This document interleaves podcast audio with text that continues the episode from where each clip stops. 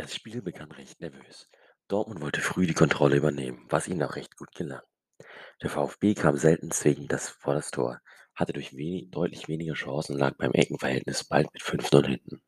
Wenn, dann kam der VfB über sein Umschaltspiel zum Zug, wo er dann teilweise auch nach Abbruch der ersten Welle noch gefährlich werden konnte. Durch konsequentes Gegenpressing eroberte sich der VfB immer wieder Bälle.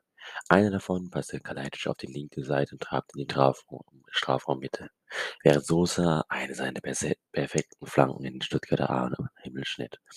Sasa Kalajdzic sprang höher als alle anderen und köpfte den Ball in einer Banane gleich über den staunenden Marvin Hitz in der 17. Minute in das Dortmunder Tor. Bei diesem Stand blieb es noch bis zur Pause, auch wenn Dortmund einiges investierte. Das zahlte sich dann erst in Halbzeit 2 aus, als sich der BVB mit tollen Kombinationen und viel dankbarem Raum durch die Stuttgarter Defensive passte und in kurzer Folge erst Bellingham in der 47., dann Reus in der 52. Minute das Spiel für Dortmund drehte. In der 50. Minute kassierte auch noch Kempf eine gelbe Karte, womit er gegen Union Berlin nächste Woche gesperrt ist.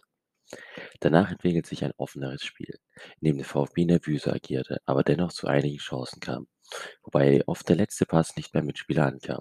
Auch Dortmund kam zu Chancen und bestimmte über weite Strecken den Spielverlauf. In der 65. Minute bekam Stuttgart den Ball hinten nicht heraus, gab Dortmund eine Dreifachchance. Zuerst Reus, Haaland. Später im direkten Gegenangriff verpasste Koulibaly freistehend aus fünf Metern nach einer wunderschönen halbhohen Flanke vom eingewechselten Didavi das Tor. Derselbe verpasste das Tor fünf Minuten später nur knapp, als er mit einem Seitfallzieher den Dortmunder Gegenspieler abschoss nochmal drei Minuten später, als er unter Druck von der Strafraumgrenze nur ein Schüsschen zustande bekam. In der 78. Minute machte er dann alles perfekt, als er nach einem katastrophalen Fehlpass von Nor Dortmund und zwei schnellen Pässen von Sasa und Koulibaly fast frei auf das Tor zulaufen das 2 zu 2 erzielte. Der Ausgleich hielt dann allerdings nur drei Minuten, bis Ansgar Knauf nach einem Stuttgarter Einwurf und zwei schnellen Kombinationen drei Stuttgarter Austänzler flach ins rechte Eck zur erneuten Dortmunder Führung einschob. In der Folge warf der VfB noch einmal alles nach vorne und schaffte es tatsächlich auch, die immer weniger risikobereiten Dortmunder immer weiter nach vorne zu drängen. Erik Tommy verpasste mit einem toll getretenen Eckball in der 88. Minute knapp das Tor. Nach 94 Minuten war dann Schluss in Stuttgart.